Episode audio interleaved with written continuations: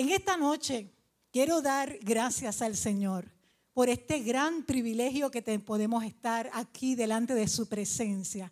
Esta palabra que les traigo, lo que quiero es hacer básicamente animar tu fe, animar tu fe, animar tu fe. Y como es el título de esta palabra que el Señor ha ministrado a mi vida, al que cree todo le es posible.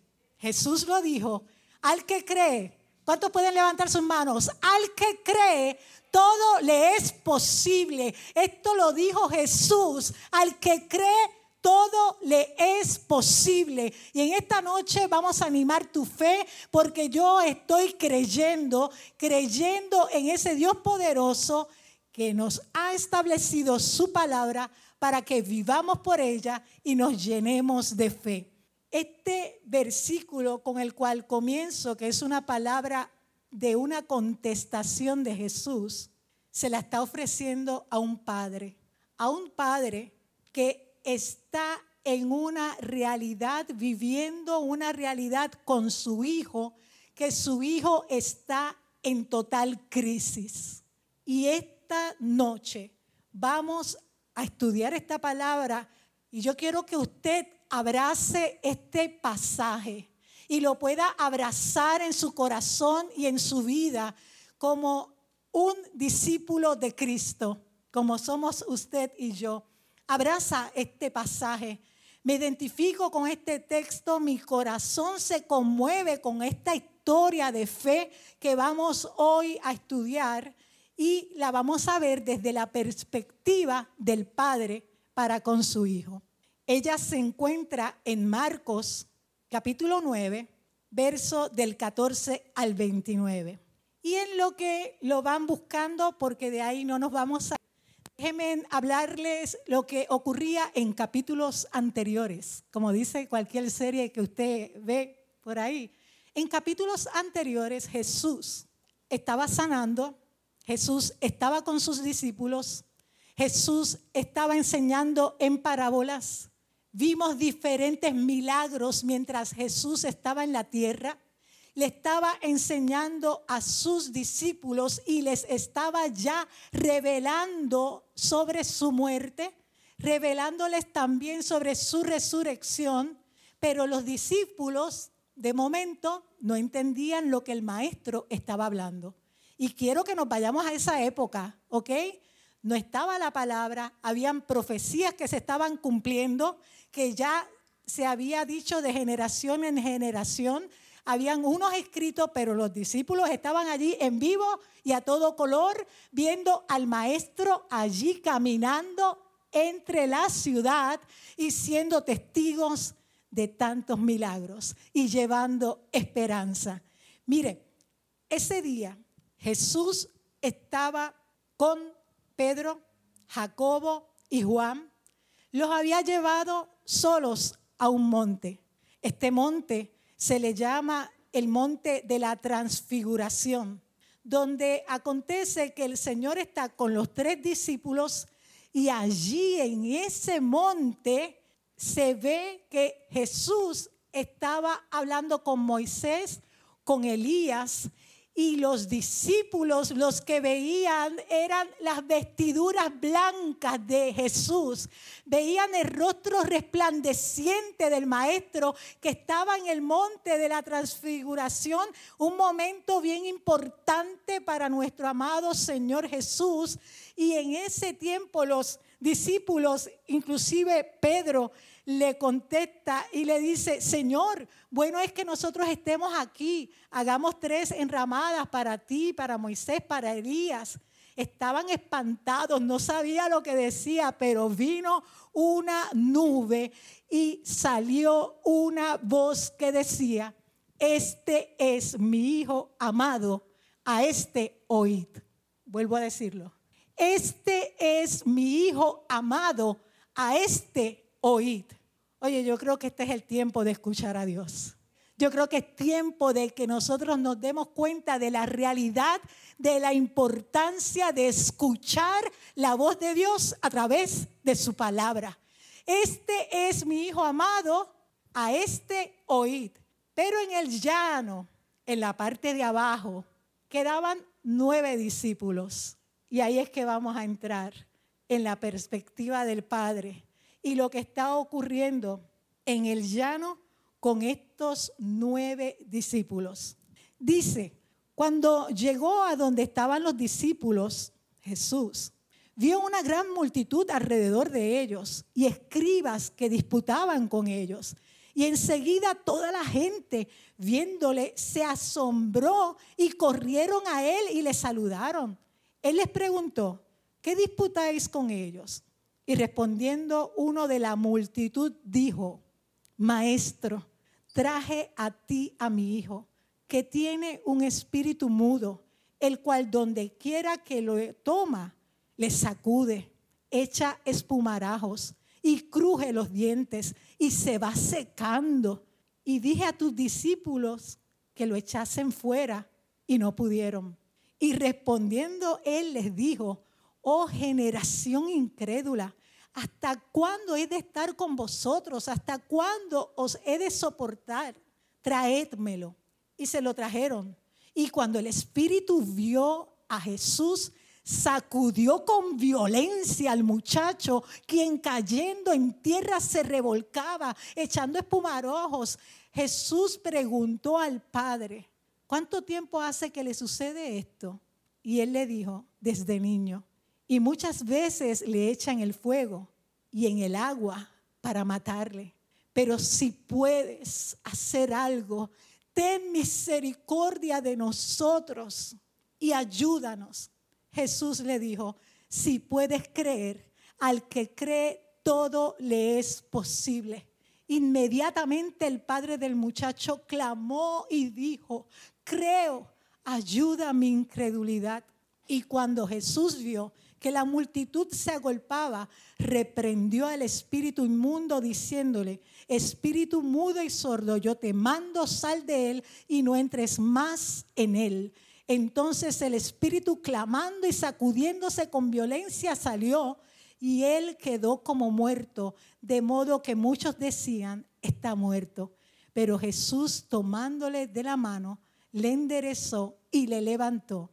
Cuando él entró en casa con sus discípulos, le preguntaron aparte, ¿por qué nosotros no pudimos echarle fuera? Él les dijo, este género con nada puede salir sino con ayuno y oración. Poderosa palabra.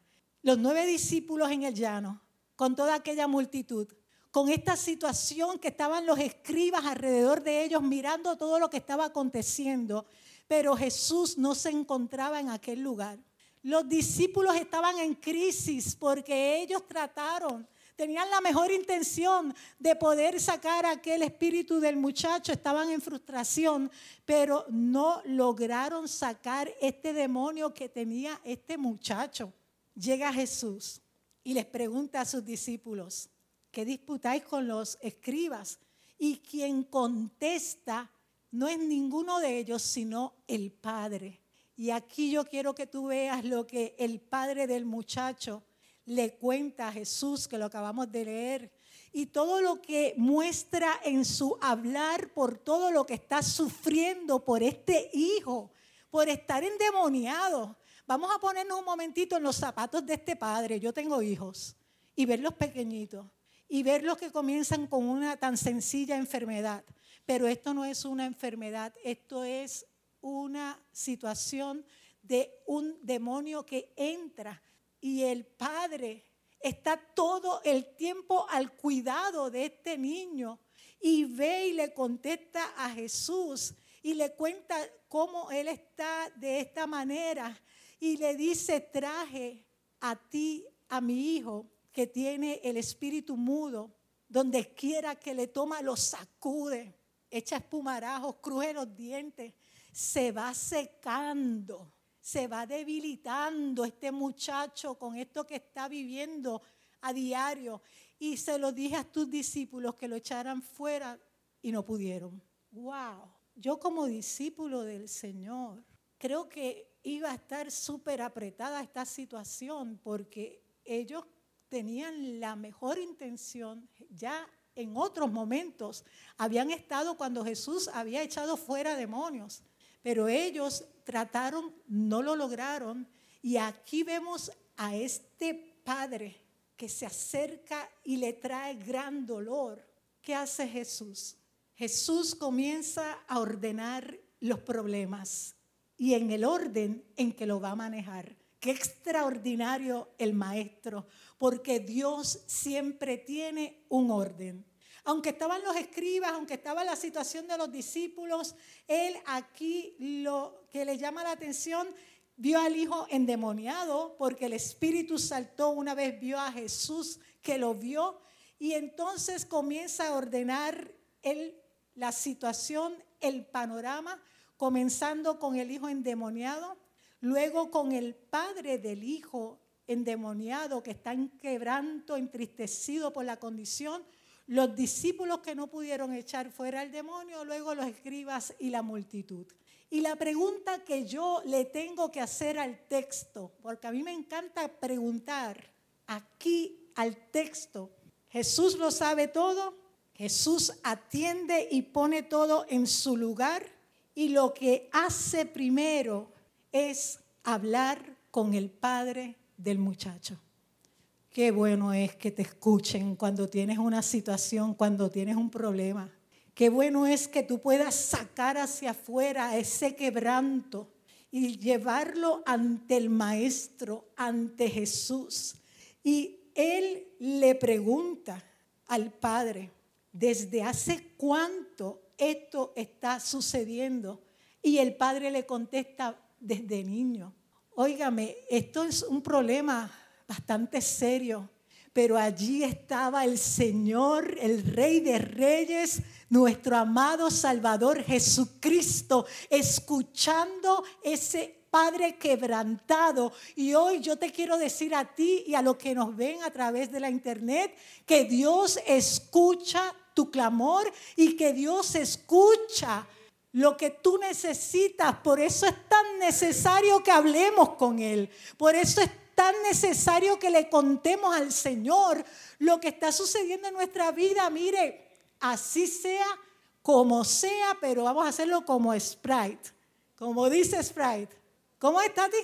Las cosas como son. Así mismo, pastora, las cosas como son. Jesús te está escuchando. Jesús escucha tu oración.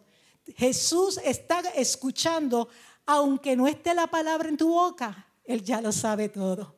Alabado sea el Señor. Mire, y el Padre ahí le dice y le explica todo lo que está aconteciendo. Y aunque Jesús conoce y conocía la situación de este niño, Jesús escuchándolo vio el amor tan grande de este padre que emocionalmente está destruido al ver a su hijo de esta manera. Así que mire bien, un espíritu mudo, donde quiera lo toma, lo sacude, echa espumarajos, cruje los dientes, se va secando y muchas veces lo echa hasta el fuego y lo echa al agua para matarlo. El padre en todo tiempo estaba pendiente a su hijo y lo rescataba de todas estas situaciones. Porque imagínense, si lo tiraba al agua, se ahogaba el muchacho. O sea que la palabra nos está diciendo claramente que el padre estaba en todo momento pendiente a este hijo, que quizás pensaba que quizás hubiese sido un estudioso de la palabra o quizás un gobernador, pero no, lo que él estaba viviendo era una crisis con este muchacho. Pero en esta noche vamos a ver un milagro poderoso en medio de este tiempo y de esta palabra. Me gusta que usted vea todas las partes que está viviendo el niño para que usted vea el milagro tan enorme y tan grande que el maestro hace en aquel lugar y no leerlo de una forma simple. Esto es una liberación. Es el Dios que liberta, es el Dios que rescata, es el Dios que va donde están nuestros hijos y los saca de allí del lodo. Es el Dios que te saca de cualquier lugar. Es el Dios que no importa la crisis que sea, Él va a llegar y a tiempo. ¿Escuchaste bien? A tiempo. Él no llega tarde, Él no llega ayer, Él no llega mañana. Él llega a tiempo. No importando los años que tú veas o estés pasando alguna situación en tu familia, sigue creyéndole a Él. Y te lo dice una que lleva años bregando con un esposito enfermo. Y créeme que yo le creo a Él todos los días, todos los días. Y todos los días oro. Y todos los días canto. Y todos los días adoro. Y todos los días le creo al Señor que el milagro está a la puerta de la esquina. Yo no sé tú, pero yo le quisiera dar un aplauso al Señor. Aleluya. Por eso yo abrazo este texto. Yo amo la palabra del Señor. Es que la palabra del Señor está refrescante a nuestras vidas. Es que su palabra nos ayuda tanto en el día malo como en el día bueno y siempre hay una contestación para ti en ella. Jesús dejó al muchacho, está con este hombre y lo escucha porque sabes lo que ocurre mientras Jesús está escuchando él está sanando a ese padre emocionalmente. Jesús está transformando la mente, la salud de este hombre que está tan quebrantado por las veces que lo vamos a ver cuando Jesús le dice el versículo que les dije al principio. Pero destaquemos lo imprescindible de los ataques no se podía esperar o evitar. aparecían súbitamente con sus muy peligrosas consecuencias. En Mateo 9:17, que es el mismo eh, texto, pero viéndolo de otra manera escrita, en tres partes está escrita esta experiencia, en Marcos, en Lucas y en Mateo. Decía entre los síntomas que lo derribaba, lo tiraba al suelo, Parecía que se le, iba, se le iba a salir una parte del cuerpo de tan duro que lo restrayaba al piso. Óyeme, y cuando echaba espuma rojos, sin duda esa espuma representaba que la boca tenía dificultad respiratoria cuando estaba sucediendo esta aparente, le podemos llamar convulsión, pero no sabemos que es un acto demoníaco. Y de esa boca que es para alabar al Señor, lo que estaba sucediendo aquí es que estaba echando espuma y crujía los dientes. A esto se refiere algo similar a la convulsión que les acabo de decir, pero quiero destacar que la palabra de Dios dice que este joven tenía este demonio y que la escritura dice que Jesús llega, está escuchándolo. Y cuando Jesús lo escucha que dice que este niño se va secando, es como ver a un joven corpulento y como ver cómo poco a poco va poniéndose flaco, deja de comer y cómo ese árbol, para tener alguna forma de que usted vea cómo ese niño se iba desvaneciendo ante la enfermedad, un árbol se le caen las hojas y así se ponen amarillas. Si tú ves cómo ese árbol queda sequecito. Esta es la forma en que este niño ya su cuerpo estaba quedando. Así que esa progresión en este niño es lo que hace que el padre no lo suelte. Y se lo dijo al maestro, le dije a los discípulos que echaran el demonio y no lo lograron hacer. Así que en esta situación espiritual tenemos la bendición de que Jesús estando allí ve toda la multitud y una de las expresiones que dice Jesús es, oh generación incrédula y perversa, ¿hasta cuándo estaré con vosotros? ¿Hasta cuándo lo soportaré? Traérmelo acá. ¿A quién se refiere Jesús cuando está hablando sobre esta generación incrédula? A toda aquella multitud que estaba allí. ¿Qué es la incredulidad? Es falta de fe. Falta de fe. Así que todos estaban a la expectativa de lo que iba a ocurrir, pero estaban los curiosos, estaban mirando la escena, solo estaban los incrédulos alrededor y vieron el fracaso adicional de los discípulos en esa hora, pero el Señor le dice, y en esta versión el Padre le dice, pero si puedes hacer algo, ten misericordia de nosotros y ayúdanos. Usted se lo ha dicho alguna vez al Señor. Ten misericordia de nosotros y ayúdanos. Mira ahí el Padre que está en crisis. Mira ahí ese Padre que le está pidiendo, ayúdame, ten misericordia de nosotros si tú puedes hacer algo. Y inmediatamente el padre de muchacho clamó y dijo, creo, pero ayuda a mi incredulidad. ¿Qué fe es esta? Mire, es una fe en crisis. El hombre creía que él lo podía hacer, pero le dice al Señor, pero mire, se lo dice claramente, creo, pero ayuda a mi incredulidad. Ayuda a mi incredulidad, Señor, yo creo. Y en la versión nueva internacional dice que Jesús le comentó, ¿cómo que si puedo? Preguntó Jesús. Todo es posible si uno cree. Y al instante el Padre clamó, sí creo, pero ayúdame a superar mi incredulidad. Qué hermoso es saber que Jesús está entendiendo las palabras que salen del corazón de este Padre, que son sinceras y que llegan al corazón de Jesús.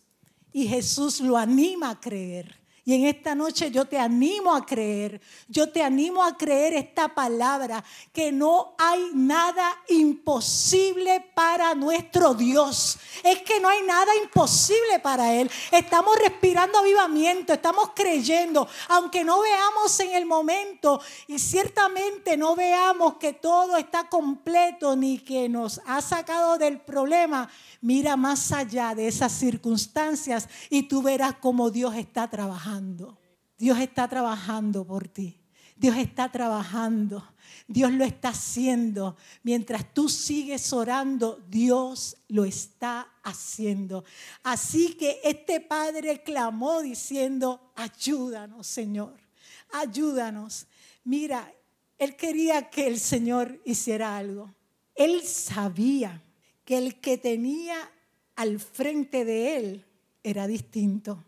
Este padre, aunque fuera una pequeña mejoría, cualquier cosa que se pudiera hacer para ayudar en esta situación, él lo iba a recibir. Pero Jesús de Nazaret estaba dispuesto a hacer mucho más que una pequeña mejoría parcial. Jesús está está haciendo en este momento, en este versículo, en este tiempo. Él va a hacer una obra extraordinaria y permanente en ese hijo. Escuchó bien, permanente en ese hijo. ¿Y qué hace este padre?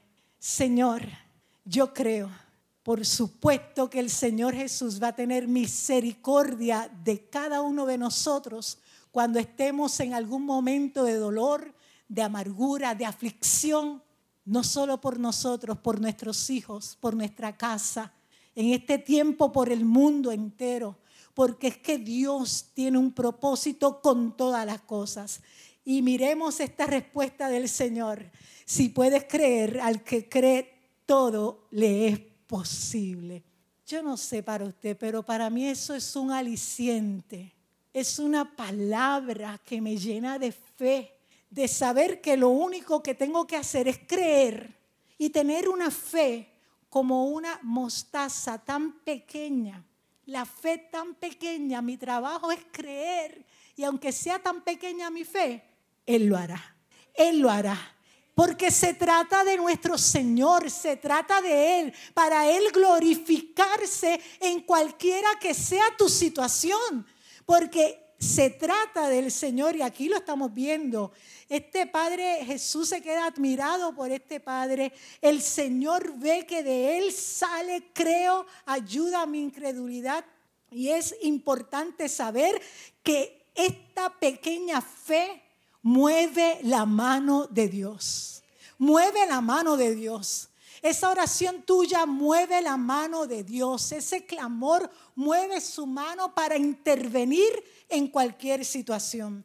Así que mi falta de fe no detiene el poder de Dios.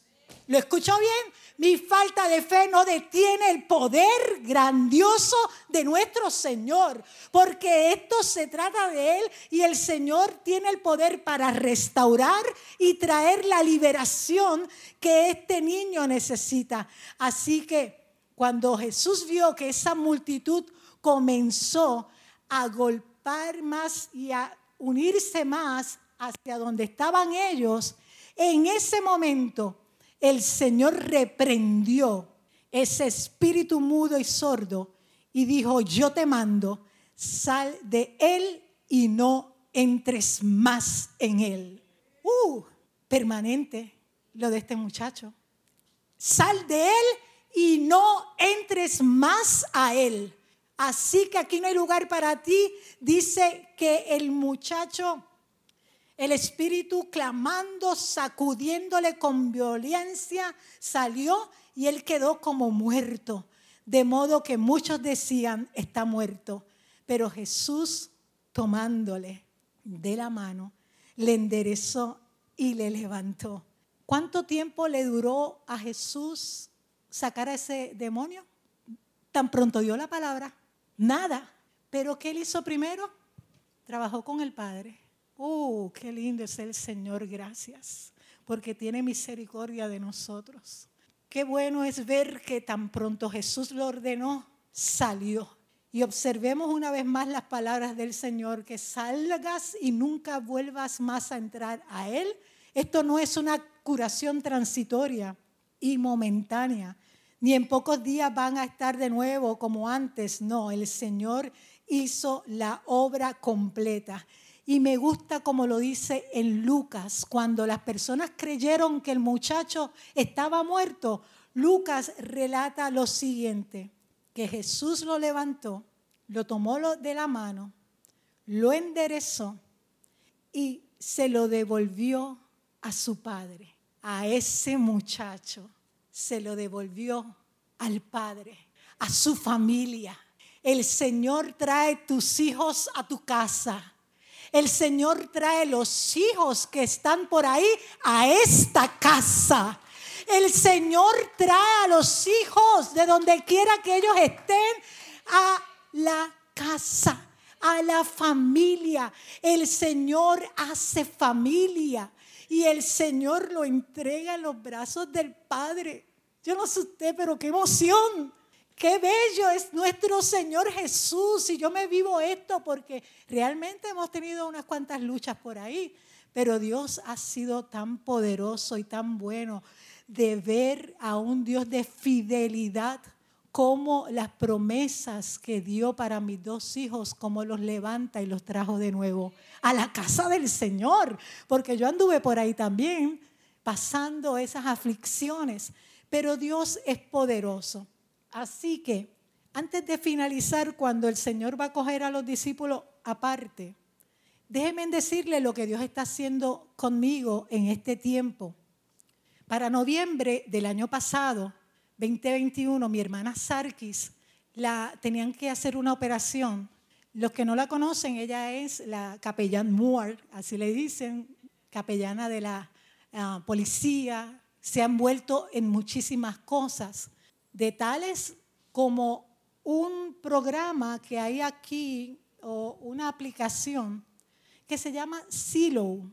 Silo es una retransmisión donde hay grupos de primera respuesta, policías, bomberos, rescatistas, todo lo que usted se pueda imaginar en cuanto a lo alto de lo que tiene que ver con Puerto Rico a nivel de emergencias. A través de ese canal Silo hay un presidente de grupo, hay unos directores operacionales y ellos están hablando todo momento, 24/7, 24/7. Allí hay un accidente, allí está pasando tal cosa, envía la ambulancia. Esto es algo en vivo, a todo color, las 24 horas, los 7 días de la semana. Mi hermana Sarkis la operan y cuando la operan, ya yo la había visto a ella orando por todos estos grupos a través de Silon. Para mí un ejemplo espectacular. Ver cómo esta mujer, la operación tiene que ver con sacarle un 80% de su intestino, ya que tenía cáncer en el intestino, ya había pasado un cáncer de, de seno y ahora sale positivo un estudio y lo que recomendaron fue sacarle 80% y solamente un 20%, conectarlo desde arriba del estómago, no tiene que utilizar la bolsita de colostomía, sino que lo conectaron bien al ano y lo que es el proceso de restauración y de estar yendo al Ashford, allá en San Juan, que fueron los proctólogos los que trabajaron con esta operación, el Señor me inquieta muchísimo como capellán que soy desde el año 2008 y que el Señor me permitió trabajar aquí en esta casa como capellán, preguntándole a Wanda quiénes estaban enfermos, íbamos al hospital, llegábamos hasta allí, orábamos cuando se podía, ¿ok? Siempre mi anhelo como capellán fue en la calle, mi trabajo como capellán, y quizás ni alguno de ustedes lo sabía, pero sí, este fue uno de mis estudios que hice y doy gracias al Señor porque en las calles estaba mi trabajo, evangelismo. Mira, yo me invitaban hasta para abrir una oficina, para orar, pues allí yo estaba presente y podía cantar en los hospitales, en las oficinas de quimioterapia. Y el Señor abrió puertas por todo el área norte. 12 pueblos estuve visitando y la gloria para el Señor que pudimos honrar al Señor. Pero mi hermana, dale que estar de conmigo antes de la operación.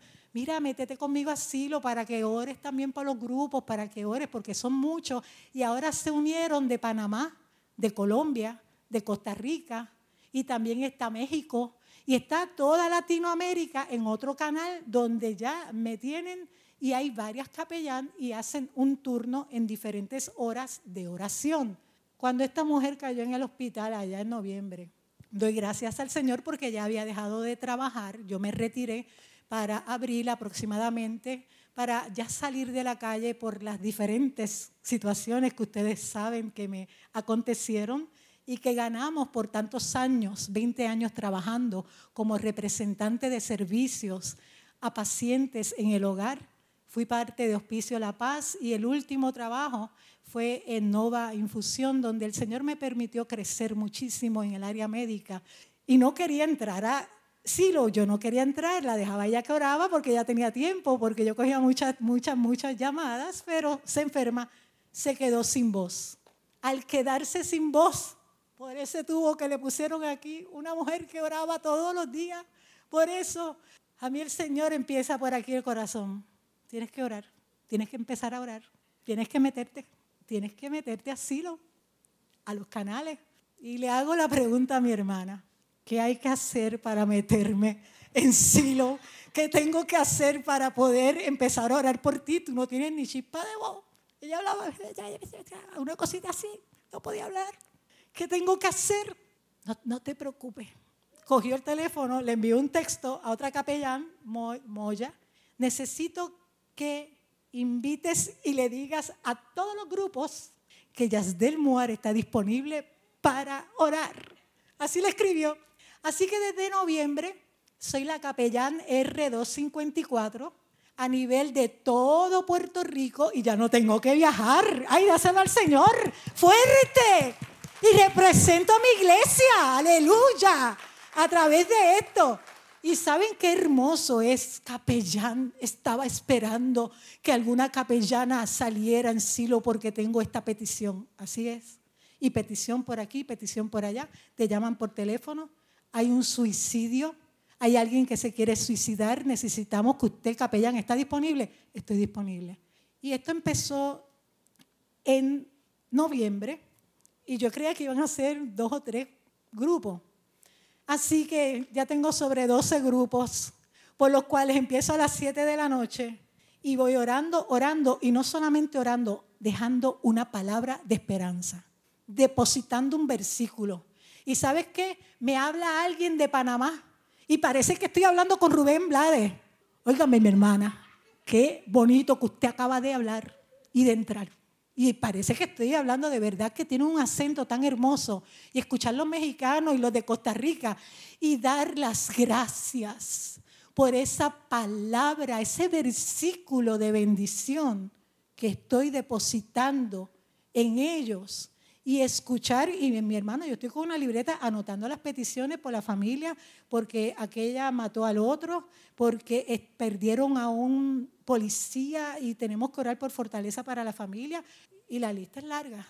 Pero Dios es tan soberano que yo siento al Espíritu de Dios en mi cuarto metida orando y dando esa palabra de esperanza. Así que créame que la pandemia vino para que usemos esto para evangelizar. Y el Señor quiso que pudiéramos entrar en su tiempo, no en mi tiempo, ni en el de mi hermana. Y hoy les digo de verdad que ha cambiado mi corazón. Mire que si yo era sensible con esta situación del dolor, de la aflicción, de poder llevar una palabra, Dios me permite los primeros meses, noviembre, diciembre, enero, mientras mi hermana recibía su voz, eso era todos los días, todos los días, todos los días. Y yo de gracias a Dios, ya ella y yo nos turnamos, un día sí, un día no, un día sí. Hoy le toca a ella porque yo estoy aquí. Y así hacemos un trabajo ministerial que nadie lo ve, pero aquel que está allá arriba ese Dios poderoso, que a mí no me interesa que la gente me vea, a mí me interesa poder servir a Dios, así sea poniendo una grama ahí al frente, ¿ah, pastor? Como aquel día, sembrando unas matitas preciosas, cogiendo agua, sol, ah, Edgardo, estar allí al frente donde nadie te ve, que está sembrando con Luisito, y los que pudieron llegar, como poder hoy entregar esta palabra a sus corazones para que sigan creyendo. ¿Cuál fue el final? El Señor cuidando a sus discípulos. Dice el 28. Cuando Él entró en casa, sus discípulos le preguntaron en privado, ¿por qué no pudimos echar fuera, echar fuera a nosotros? Y observemos este detalle importante. Los discípulos reconocían que habían fracasado y que ahora querían aprender cuál había sido la razón de la falta de su éxito. Qué importante es para nosotros hacer lo mismo, preguntar cuando lo hacemos mal, preguntar cuando fracasamos, preguntamos, mira, lo hice bien, debo mejorar algo. Qué bonito es reconocer y pedirle al Señor y a los hermanos, nuestros pastores, los líderes, cómo puedo mejorar. Y aquí el Señor le enseña y nos enseña a nosotros aprender de nuestras derrotas, de nuestras faltas, de nuestras fallas. Ellos aprendieron en ese momento y remarcamos que ellos no le hicieron la pregunta delante de toda la multitud. Esto fue eh, algo que fue muy privado y qué precioso cuando Jesús le contesta a ellos. Esto no se trata de ustedes, mis palabras. Esto no se trata de ustedes, ni el poder que tengan ustedes. Este género solo puede salir, solo, déjeme leerlo bien, este género con nada puede salir sino con oración y ayuno. Tenemos las herramientas, mis hermanos, la oración y el ayuno para ese día malo, para ese día difícil, para esa aflicción, son las herramientas que el mismo Señor nos está dando. Y en medio de lo que el Espíritu Santo está haciendo para ayudar a tanta gente, es necesario que volvamos a la palabra, es necesario que volvamos a la oración. Hay house of prayer, mañana hay vigilia. Yo muchas veces estoy orando en mi casa, pero estoy con, acá, con el corazón acá. Y en otras ocasiones Estamos en constante estudio de la palabra. Y hoy, como hablaba los otros días, actos de bondad, de misericordia y de amor, Jesús nos enseña en esta ocasión, y voy terminando, que cuando tu hijo esté en el piso, recuerda que hay un Jesús que mirando tu amor es capaz de mover la mano de Dios y libertarlo. Y esta noche es de liberación, es de sanidad, es de salvación. A donde me estés viendo o me estés escuchando, o sea en el futuro, para ti hay libertad, hay salvación. Y Jesucristo murió por ti, por mí, en la cruz del Calvario para este tiempo. Así que créelo que cuando estés pasando tu mayor crisis, Jesús te dice, si puedes creer, al que cree todo le es posible. Aleluya. Así que nuestra fe debe ser como ese grano de mostaza, porque aquí el poderoso y el grande es nuestro Señor. Así que no importando la crisis que está viviendo el mundo entero, Rusia, Ucrania, lo que estamos viendo en los países, Puerto Rico, situaciones en el vecino, recuerda, Jesucristo llega a tiempo a tu casa, a tu necesidad, así que cree que el Señor tiene el poder para hacerlo y el tema, al que cree, todo le es posible. Así que si te puedes poner sobre tus pies, dale un aplauso al Señor. Dejamos a nuestro pastor Edwin para que ore. Voy a orar. Amén. Puedes poner tu mano aquí sobre tu corazón. Porque esta palabra yo no me la inventé, es del Espíritu Santo, es del Espíritu Santo, es de los discípulos. Aquí se está hablando de los discípulos y nosotros somos discípulos y queremos hacerlo bien para ti, Padre. En esta noche, Señor, yo te doy gracias porque has animado mi fe.